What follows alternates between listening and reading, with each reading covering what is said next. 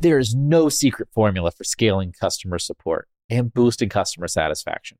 But there is the all new HubSpot Service Hub, bringing service and support together in one platform so you can deliver the best experiences possible and free up a rep's time with AI powered help desk, all so you can keep customers happy.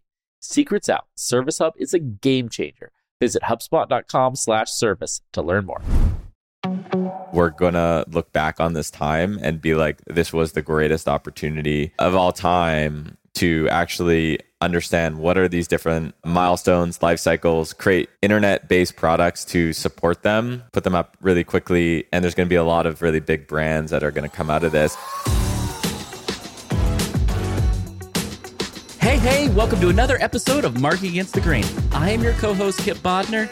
I am joined as always with my co host, Kieran Flanagan, and we have a very, very special guest today. It is Greg Isenberg, who is the co founder of Late Checkout, a Web3 and community product studio and agency that designs, creates, and acquires internet communities. So, obviously, everyone, we're going to talk about community today, and it's going to be a fun and lively conversation. Greg, welcome to Marketing Against the Grain. Great to be here, guys. All right, Kieran, you're the king of community pet rocks. I know you've got a long list of things that you want to debate and argue for the listeners. So let's go. Well, first of all, Kip's got COVID. Oh, yeah, sorry. I, I buried the lead. So, uh, yeah. Why do I sound like a bullfrog? It's because I have COVID. So, if you're like, wow, he was really horrible in that episode, you you at least have some frame of reference as to why. I kind of like your uh, raspy, raspy. vibe, to be, to be honest. It's, it's a feature, not a bug, Kip. I like that. I'm here for it. It's weird that we kind of just accept now if you go to events, like you were at our inbound event last week and you end up having a great time, but you have to accept that there's a high probability of getting COVID. You can manage risk, right? And you do everything you can, but then there nothing is 100% unless you just want to sit in your house away from everybody. Yeah. Uh, Greg, we're so grateful for you coming on. Big fans of all your work. You create a lot of great content on Twitter as well. I know you have a community course on Maven, I think, which a lot of people have said a lot of great things about. Let's start maybe at the start and just talk about how you got into community, like how you started to get into community or see this kind of opportunity for community driven businesses. I know you have a lot of history in that space and maybe define what you mean by a community driven business. I guess I'll I'll start with kind of who I am and what type of person I am. You know, I was 2 minutes late to this podcast recording because I was nerding out over different podcast microphones to buy. and I was like in the different microphone subreddits and podcast yeah. subreddits. Like I'm one of those nerds that just like nerds out about one thing and I get really Same. obsessed about it. And for people like us, the internet is a great place because, you know, previously, you know, pre internet or pre social internet, we would have to hang out in our basements and be lonely by ourselves. Now, all of a sudden, we can go to these subreddits, these Facebook groups, these different communities, try to really you know understand the language the systems the products that make you know this community strong and I've just been doing this as a teenager. So, you know, fast forward today, I'm, I'm 33 years old. I've started and sold three community based businesses. One was to a social networking company that was big back in the day called StumbleUpon. My last one was to WeWork, which was, you know, a, a community based business in the sense that you you walked into these office spaces and you felt some sense of community. And, you know, I've been an advisor to Reddit, advisor to TikTok, and help them grow through community. That's how I got into it. What was the, the inflection point in your life where you're like, oh, I, I, was obsessed. I, I dabbled around into it. But what was like the moment where you're like, oh, crap, this could be like my life's work or a major part of my life's work? Like most things, things happen organically, you know? So the initial realization was like, hey, I feel good servicing these people. When I was creating subreddits or Facebook groups or whatever for a particular group of people, I just felt really good. Then the second inflection point was when we sold the business to StumbleUpon. And many of you probably don't remember, but StumbleUpon was one of the largest social networks of its day. It was an interest based social network. It was basically this button that you could press and it would bring you to you know interesting content that you liked. It almost was like a TikTok feed, but for web pages. And then That's there the was perfect description. Yeah, exactly. And and and basically, once I was helping you know run that business, you know we were doing a billion page views a month. I saw just the demand for hey, I don't just want to stumble on this piece of physics content. I actually want to connect with like minded people. That's when the light bulb went off in my head. This is 2013 in Silicon Valley and I realized that you can build big businesses around it. Yeah. And so, like, if you go back, like the first inflection point, 2013. Obviously, there has been Reddit before that, which is I think was like early, maybe 2006, seven. I, I'm not sure on the date. So it feels like community has existed for some time, but actually, community has been made much more popular over the past couple of years. What's changed that has kind of brought community back into the forefront? Yeah. So you guys mentioned you follow me on Twitter. I've been on Twitter since I don't know 2007 or 8 or something Yeah, like that. same. And I I've been like tweeting the same thing since then. Like Yeah. and I was screaming into the abyss basically for many years. COVID happens and all of a sudden people start retweeting me, they start liking my tweets, they start engaging. I go from 10,000 followers to 280,000 followers, you know, quote unquote overnight. And so what happened? I think people basically were locked down.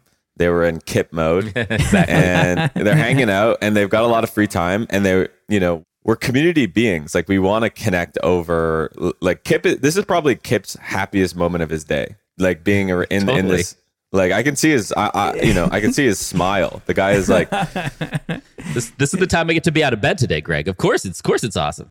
But no, the podcast is my the favorite thing I get to do every week because to your point, it gets you an ability to connect with people all over the world about really interesting topics, right? And I think what you're saying is over the pandemic, everybody was looking for that.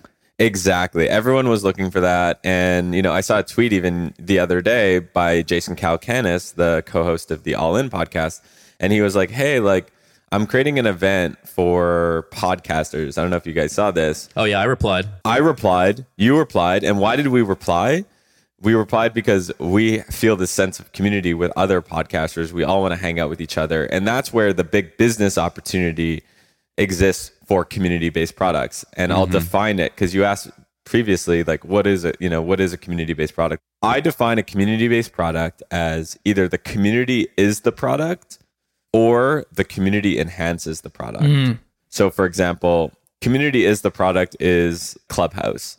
You know, basically the community was the product. If people left that product, all of a sudden it became less valuable. Now, community enhances the product. That could be something like Bored Ape Yacht Club. Yeah. The product itself is the token. The product is this JPEG that gives you access and utility and metaverse stuff. But the more people, like the more Jimmy Fallons, the more Justin Bieber's, the more Eminems who buy into that product, the more value accrues to that network, the more value goes up, et cetera. And my thesis, and this is what I hope to dig in today, is that community based products outperform non community based products. humans have always been community based people like for the most part right? Like we you know there's people like i think kip and i who like being with people and then do enjoy not being with people. But for the most part we you know humans orientate around other humans. We've always looked for some semblance of connection.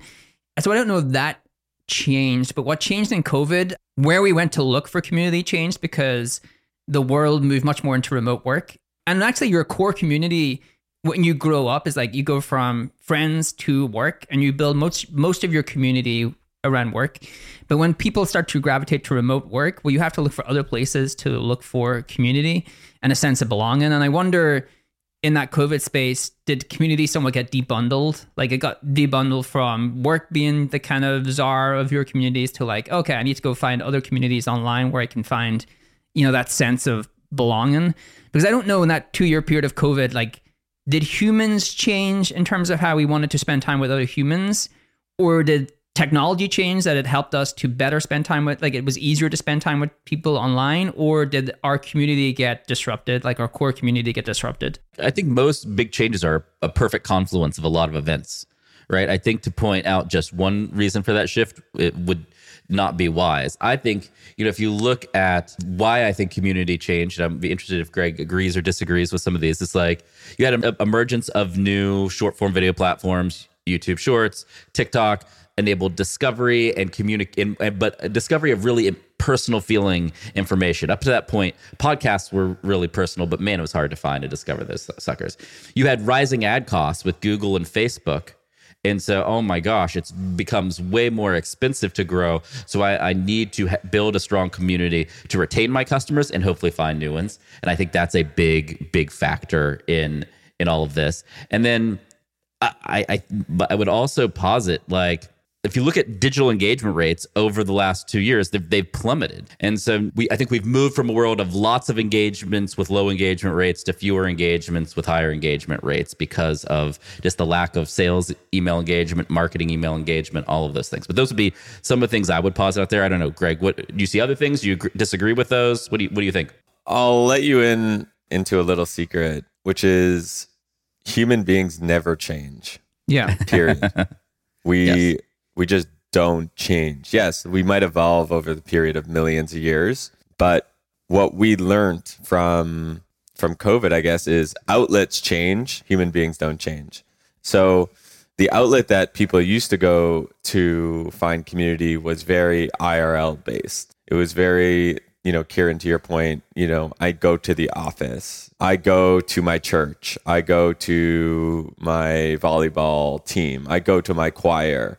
All of a sudden, that's stripped from you for a period of time, and you can't do that. Of course, you're gonna just find outlets other places, and it just so happened that that coincided with the modernization of social technologies where their you know facebook group at the time of covid had a billion monthly active users which is pretty counter narrative to like what people say you know people you know in our industry in the marketing industry are like facebook is dead like oh my god instagram Not is true. dead not true at all at all at all you know you had a billion covid hit there was a billion people active in facebook groups So offline gets disrupted. Technology helps us better connect with people online. Uh, Kip, you mentioned a couple of reasons that I think businesses, because that's that's Yeah. the person. So why do businesses care about it? Well, businesses are like, oh, like all of I'm getting squeezed out of all these other channels. Maybe I can just own the community versus trying to pay to reach the community.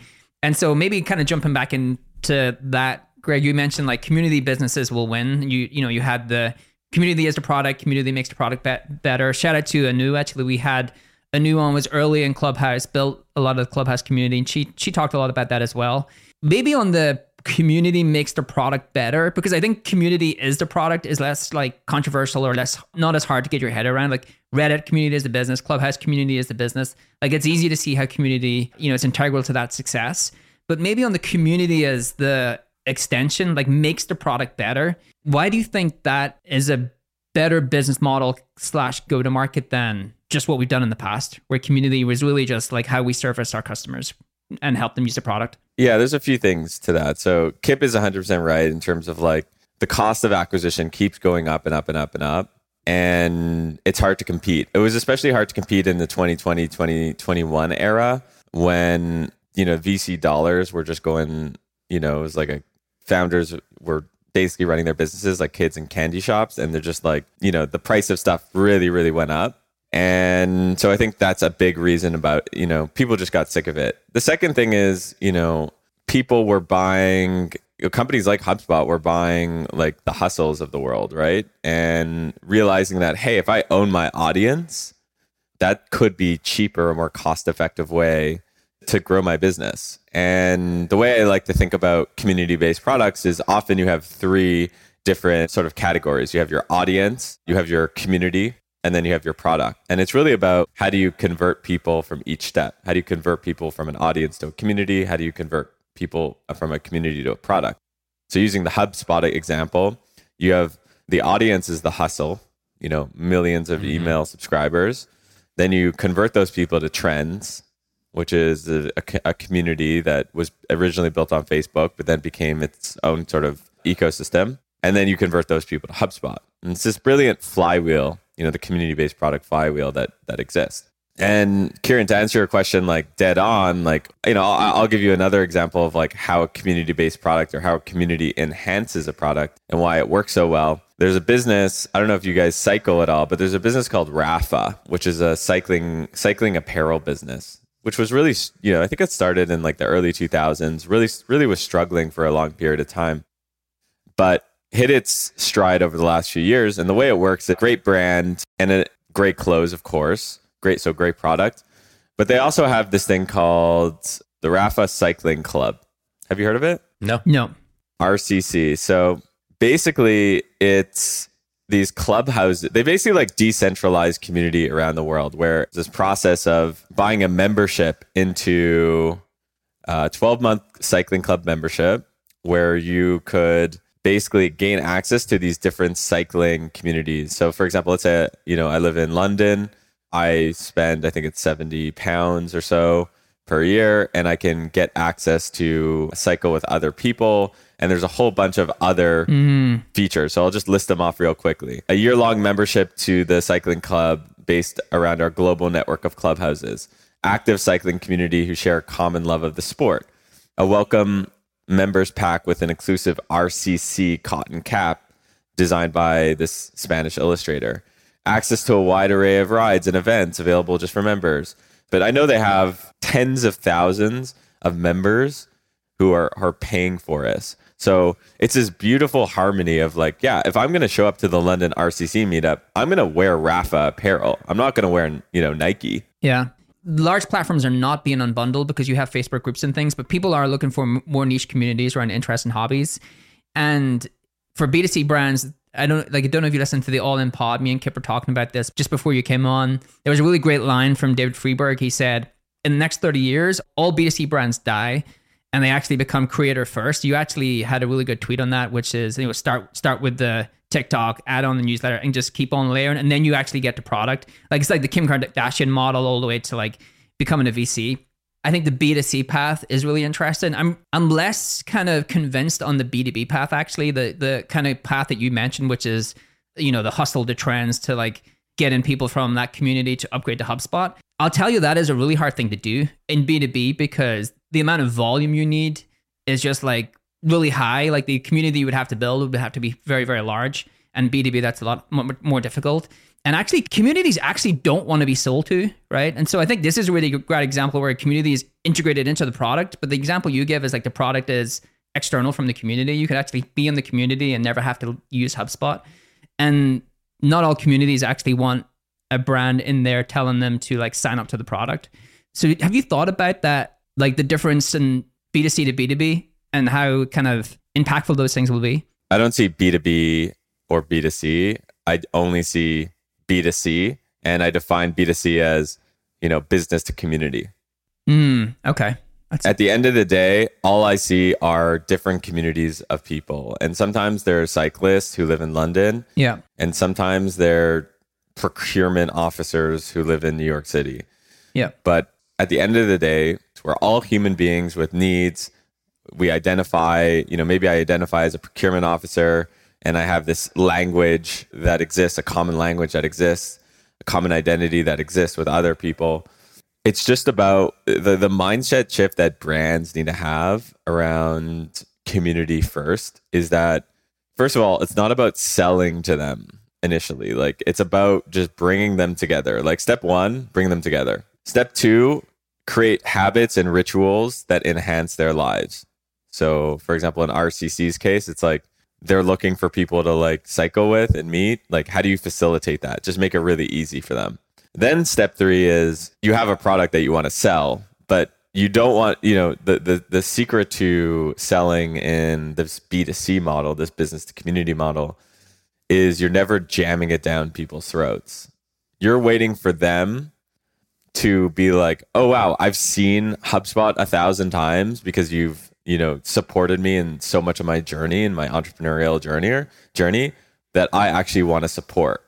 I want to support it because like you've given me so much, and then it becomes really easy. Like the I dis where I disagree with you, Kieran, is the it is so easy for you to sell in a community based approach if you do it well because you're never trying to sell ever you're you're attracting people and they're just like they want to give you their money That, that was the nicest disagreement anybody's ever given you on the pod so far, Kieran.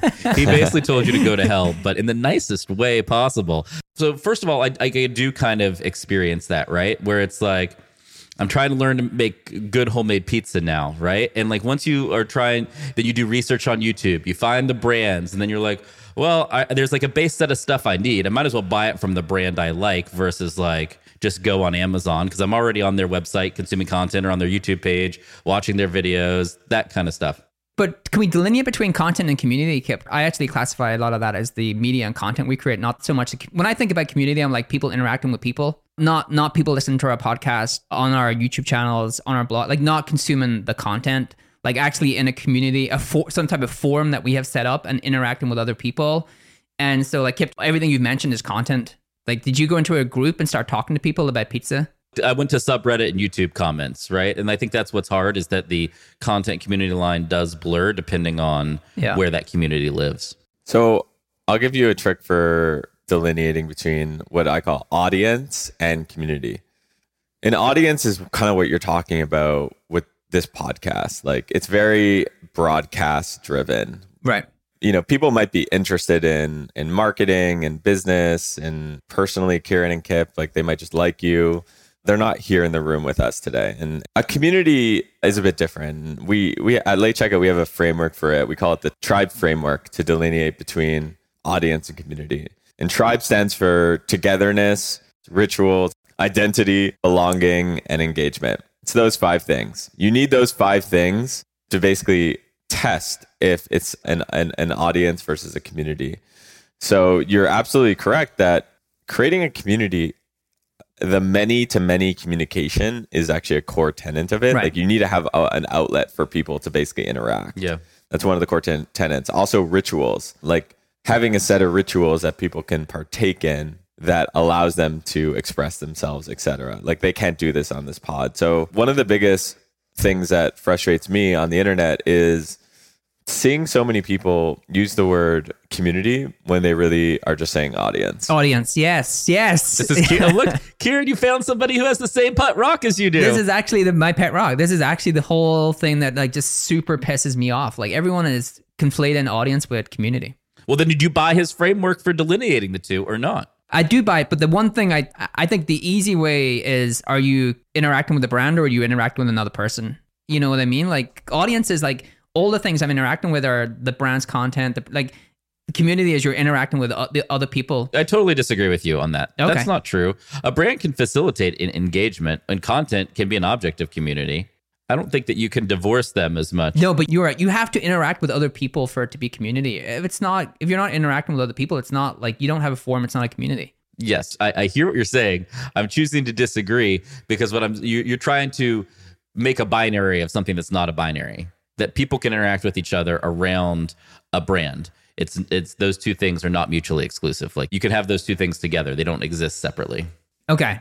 Okay. We can. I we I can argue with this a little bit more. I think we can move on because then we'll, we'll be like you know that you know when a couple start arguing and you're like really awkward. You know, you've went out with your friends or a couple and it's super awkward. Like, so I, I agree with you, Greg, on that. I think even in B two B there are different examples. I I do think it works in some respects. By the way, I think it just gets you know conflated with audience and then you know community is the only way you can build a business in b2b there's really great examples of it working like we have a, a growing community. Notion are a really good example where they just hired ben lang to run their community. He was a influencer and then it was but it was very tied to the product right? As like productivity tool. You could figure out how to do a bunch of stuff with it.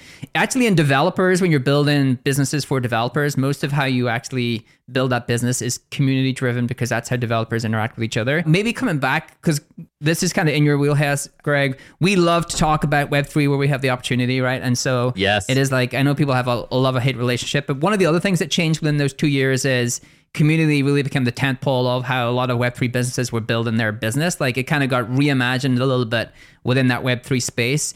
Because you're in that space now like what do you think you take from web3 even if web3 does not exist in three to five years and i'm personally bullish on web3 but what do you think you we can learn just for community in general from web3 like what are the things that you would take from some of the web3 stuff and just apply to communities in general? Yeah, we work on a ton of Web3 stuff with some of the largest, like large brands, Web2 brands that want to move to Web3. And one of the things I always tell them is the best minimal viable product for a Web3 product is actually a Web2 product, meaning you need to figure out all the things we talked about, like tribe, audience, community, product, songs, tokens before, you know, just just getting that right. Then where tokens play a really interesting role is it's just an incentivization layer on top of the thing that's already working. So, for example, I don't know if you guys saw yesterday, Starbucks is basically launching Starbucks Audi- Odyssey. Yeah. I'm sure a lot of people here listening have used their loyalty program, the Starbucks loyalty program. They're basically double downing on it and just like adding tokens using Polygon, which is a very gas not gas free, but very inexpensive way of running it. So basically, the way it works is it's going to be on Polygon. There's going to be a virtual space. It's focused on the social aspect. The big idea is, is how do they turn their co- consumers into community? So how does it work? So basically, the way the way it's going to work is Starbucks is giving people the ability to sell their membership points for actual dollars. So previously, like you get these, I think they call them stars on Starbucks. You get all these stars, but like it's not really worth anything. So they're basically incentivizing you to hold your stars and allow you to profit for loyalty to the brand. And then they're going to create this like virtual metaverse space that'll allow you to, you know, do cool things with it, like games and mini experiences. So they just teased it out at their investor day. But I think it's a really interesting thing that's like, okay, they have this thing that's working. How can they supercharge it using tokens? I think that's the way to come at the the problem versus how a lot of people come at it, which is, oh my God, Web3 is this big thing. It's a trillion dollar a- asset class now. This is really, really exciting. Let me just like figure out how to be involved. Right. Like if you actually pull back what Starbucks did, it is another example of like, other than adding liquidity that you can like resell those points, is the other stuff doable without Web3? You know, a lot of what Web3 is doing is adding liquidity to all of these things that used to not have liquidity. Maybe that's good, maybe that's bad. The thing I would love to kind of dig in on for to both of you is you mentioned the incentive part. Yeah, hold on, Kira. Before before you before you dig in, can we play a game? Nine months from now, or you know, six months post launch of this program, what percent of the loyalty base do we think is using the token component? Take a guess, because then we'll come back. We'll have Greg back on. We'll have a whole debate about it. I think 36%. Wow. Okay. Yeah, I would do 510. Well, I'm going to go 10%. Let me explain why I think it's going to be so high. Because 36% is insanely high. Yeah, please. When you look at Starbucks's messaging about the whole program, they don't mention the word NFT once.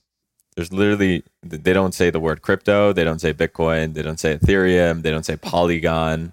They're exclusively focused on mass adoption and you're buying you're purchasing these NFTs but it's through credit cards there's no digital wallets. It makes it so easy for anyone to sign up and and own these rewards. And i think why are people going to you know why is it going to be so high? It's because people are going to want to participate in this economy and they're not even going to un- like you don't need to understand about crypto. You're just going to be like oh cool. I can actually like use my points for something for to exchange it for real dollars that that's why it's going to be so high Okay, it's cool. I love that's cool, but other than Is it cooler than free coffee and the other stuff they get now is the question. yeah, but trade in points for dollars. Is there anything other than that? What is like the cool stuff that they're doing that is like innovative in terms of like the Web three stuff? they don't need to do something that's super innovative so uh, and i'll explain why so it's a it's a it's a recession right now like i looked at my portfolio before i came onto this podcast and it's down Yeah, don't do 4%. that. That's no sad. Never, never do that. no never horrible idea Hide from the portfolio. Hide the portfolio. Just pretend it doesn't exist right now. it's hibernating. Bring it out in two years. it was down 4% you know Four percent. That's a great. What a great day. Congrats. Yeah. it's true. Between people f- just feeling their real estate is being worth less, their portfolio is being worth less, inflation is taking up all their their whole paychecks. Like people are feeling the squeeze. And if you're gonna tell people, oh hey, like all of a sudden you could turn your fake internet like coffee stars into like cold hard US dollars that can feed your family. You're telling me that those people aren't going to want to do that? I just I happen to think that they will. coming from a person who you know is invested in Web three, is bullish on Web three, there there is some things that you have to kind of call out. So one of the narratives of Web three was like people are going to really want to use apps where they can own their data and resell their data. I know me and Kip had a fight about this, so I won't go too far into this. But then you have I can't remember the person who tweeted about this. You might know Kip, but like the average person's data is worth like a dollar, right? A dollar, a dollar sixty. Now, in aggregate to Facebook, who can advertise on that data and use that data in much better ways, then it's worth a lot more to them. But for the for me, going to use an app and getting like a dollar sixty, why am I going to do that? And that the app's probably going to be worse than the thing I'm using because uh, you know it's it's a new app, it's only being built, minimal viable version. And so in this NFT case, like it, I guess it depends how much your points are worth. And then you do have to wonder like why do you actually need the NFT to do this? Like if I if I have 10 points and Starbucks has a store where I can trade those points for swag or dollars, it does make you wonder is the NFT more for the marketing publicity side of things versus the actual functionality side of things? Okay, if you would have asked me that question two years ago, I would have been like, why would you do it on Web3 Rails? Yeah. Like, that's just going to be, it's like the equivalent of like mobile Rails in 2009. You know, it's just like, you probably could build some, you know, it's just, it's, it's a lot more difficult to build in mobile in 2009 than it was in 2019. Yep. Because of how much crypto VC dollars have been poured into Web3, some of the Web3 infrastructure is actually getting remarkably good. And I bet you that Starbucks looked at this and said, okay, like this question for sure came up. And they were like, hey, like, what, how would we implement this without Web3 and how would we imp- implement this with Web3? And I have a feeling that they actually looked at it and technically, because of dealing with so many currencies and how global the the footprint of Starbucks is, I think it probably was just easier to work on Web3 Rails. Now, you know, they're definitely touting to their investors and being like, all right, we're doing this on Web3. And I think there's probably some there actually I don't even know if there's value in that anymore, to be honest. You're like right. Totally. they're they're I think they're probably very confident that from a product perspective that this is the route that they, they should be going and I think anyone who's listening who's thinking about should I you know move to a web3 approach I think you have to look at it and ask yourself from a product perspective do I think that adding web3 is the best possible option? So kind of rounding out that conversation on the token side of things you know the kind of innovation that web3 brought on community was i can incentivize my community in much better ways. Like i can actually incentivize my early users my early community members through this kind of token ownership. And when you talk to a lot of web3 brands because i spent time with a lot of web3 founders you know the difference in web3 versus web2 is web2 we're traditionally building communities for either our product you know our pro- mostly our customers and then now we're trying to build community way before you actually become a customer. And we don't really build communities for like our stockholders. We we don't really care about who's holding our, our stock for the most part. Whereas in web3 they really care about their their ownership. Like you have communities to practice product and then you have communities of ownership. And then the, you can use these tokens to incentivize those people to actually spread the word of your brand. Is there ways that you've seen communities in Web3 use tokens to incentivize people that you think just work sh- will work in community regardless of like Web3, Web2? Like ways that brands can think about how do they reward and incentivize early community members to be their best marketers, to like turn them into their best marketing team? did you guys know about 100 thieves the esports brand No. So they're one of the top esports brands and teams that exist. And if any group is weary of Web3, it's gamers. Truth. But they basically had a championship, some championship game. I forget the details, but the point is they went to their audience and they're like, hey, who, you know, because we won this championship, if you, you know, you can go free to mint you know this championship nft no questions asked and they created this like really simple flow for it really well executed i think they had 700000 people mint it for free Wow. Okay.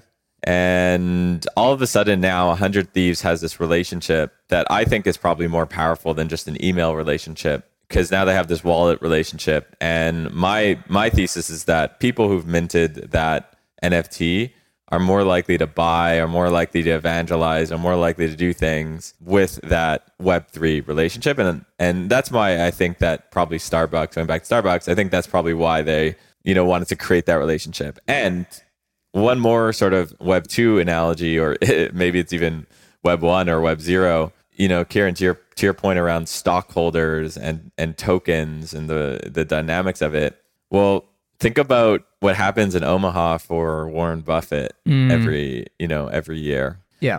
that's a great example of people are incentivized to spread the word. What you saw with Warren Buffett's, I forget what it's called, Investor Day or whatever it is, or the pilgrimage to Omaha that people make. You're going to start seeing that with Web3 brands if they do it well, because people are just incentivized to spread the word, even if it's just one or two or five or 10% more. One of the, the things that I think you're saying, Greg, is that historically people could speculate on on brands and businesses, and now we're going to be able to, with Web three and the tokenization of communities, you're able to speculate on communities. How how much do you think that community is going to grow versus shrink and drive value for the underlying business and, and each other in that community? Which I think you're arguing is a net positive because it aligns more incentives and, and you have a lot of leverage in that. The thing I would love to hear before we close out is we have a lot of founders who listen to this podcast, a lot of whom have already built awesome products and awesome businesses. And so they're kind of in that in eh, you know product being enhanced by community bucket versus community is the product bucket.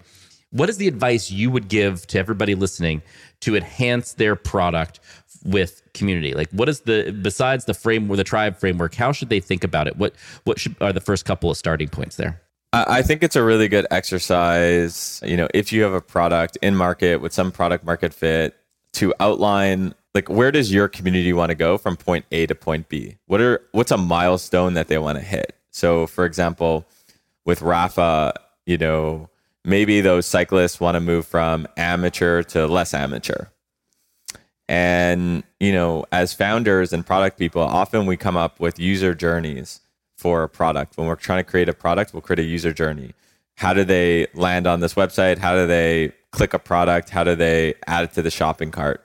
But we don't often do community journeys and and writing out what those things are. So I think a great first step is to think about what is a milestone that these people want to hit and then once you understand the milestone then you can think of what is a set of products and services that could support those milestones in like a giving sort of way, a giving and support sort of way. And then you might have product ideas out of that. So you might be like, oh, hey, like maybe I can create an email newsletter that, you know, supports them for a daily reminder to XYZ. Maybe it's a daily tip for, you know, how to become a better designer or something like that. And today, there's not many founders or product people doing that. But I think we're gonna look back on this time and be like, this was the greatest opportunity of all time to actually understand what are these different milestones life cycles create internet based products to support them using you know no code or even code put them up really quickly iterate test from there. And there's going to be a lot of really big brands that are going to come out of this. And i also think you're going to see a lot of big large multi-billion dollar companies and we're already working with you know several hundred billion dollar plus companies who are like hey i want to i want to like completely pivot my business to community based and you're going to see a lot more of that going forward. That's a prediction. We need to get a second part two with i would love to go through the pivot to community. I think that would be a fascinating discussion for for our listeners. Because i do i do speak to a lot of founders and for sure they are trying to figure out how to layer community into the go to market much more thoughtfully than than I've heard or you know heard people speak about in the past. Especially now where founders are more cash constrained, yeah, conscious and constrained. Correct. They're going to look for ways that are just a bit cheaper and more effective. And uh, yeah, I think uh, there's I've just noticed that the you know over the last three or four months there's been an, another resurgence increase of inbound on our end where founders are just like, yeah, I'm I'm tired of paying Facebook a million dollars a month or whatever it is. All right, that that that was an awesome discussion. I know we need to wrap up because we all, we all got to got to jump. I would like to thank Greg and Kieran for carrying today's episode with me being sick and putting on my worst podcast performance to date. But huge thank you to Greg and Kieran. Greg, I thought that you were the community guest Kieran uh, disagreed with and argued with the least, which means something. I'm not sure what yet, but I thought that it was a really awesome discussion. Thank you. Thank you so much for joining us. And we would love to have you back on in the future to talk kind of how you make that transition from a product company to a, a product company that is enhanced by community. Would be a pleasure. Until next time, everybody, leave us a review on Apple Podcasts, subscribe to us on TikTok, Twitter, everywhere you get your podcast information. We are there, and we will see you all very soon.